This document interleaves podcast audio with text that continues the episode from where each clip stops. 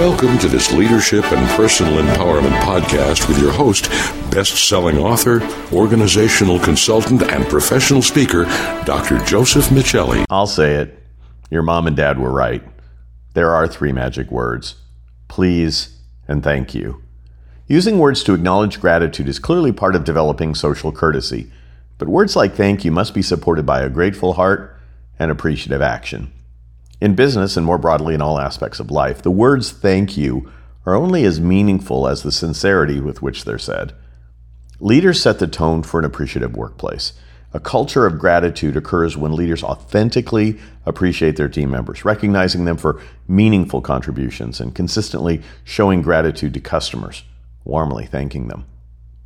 In her Forbes.com article titled How Gratitude Advances Marketing and Business, Cheryl Conner notes that leaders should go for gratitude first and loyalty will follow.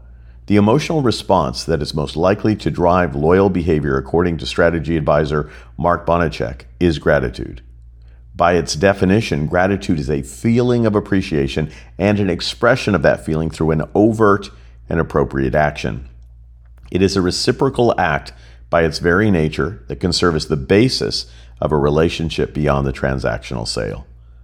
Cheryl also cites research on how customers want loyalty programs to reflect a brand's gratitude. A study by Kitewheel shows three quarters of consumers believe loyalty programs are ways for brands to show their loyalty to consumers, but two thirds of marketers view loyalty programs as a way for consumers to demonstrate their loyalty to brands. Authentic gratitude is a great benefit for team members as well. Dr. Robert Emmons, professor of psychology at the University of California, Davis, cites many studies associating gratitude with well being. Grateful people report higher levels of positive emotions, life satisfaction, vitality, optimism, and lower levels of depression and stress. The disposition toward gratitude appears to enhance pleasant feeling states more than it diminishes unpleasant emotions. Grateful people do not deny or ignore the negative aspects of life. Here are three things you can do to practice authentic gratitude. Number one, keep a joy or gratitude journal. We are what we focus on. By consciously looking for the things that bring you joy, you become a joy spotter. Writing those items down reinforces the abundance of your blessings. Two, let people know how they've contributed to your joy. Practice sharing your gratitude on a daily basis. For example, identify five team members or customers you will say thank you to this week. Use the person's name and an I statement. Be specific and explain the positive impact they've had on you.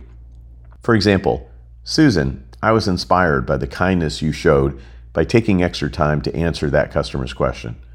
Thank you. You're making a huge difference here. Number three, learn how people want to be appreciated. Gary Chapman and Paul White, authors of The Five Languages of Appreciation in the Workplace, Empowering Organizations by Encouraging People, offer ways to assess if people prefer to be appreciated through such things as words of affirmation, quality time, acts of service, or tangible gifts. They also remind us that some people prefer public recognition while others want one on one acknowledgement. Gratitude is reciprocal and it's contagious. Spread it for your well being and for the good of the people you are fortunate enough to serve. If you'd like a downloadable infographic that summarizes the content of this podcast, please visit josephmichelli.com slash blog. To learn more about creating a culture of gratitude, please reach out to me at josephmichelli.com slash contact. Also, I'd appreciate it if you'd subscribe to this podcast if you haven't already done so, and share it with a friend. Just look for Customer Experience University wherever you get your podcasts.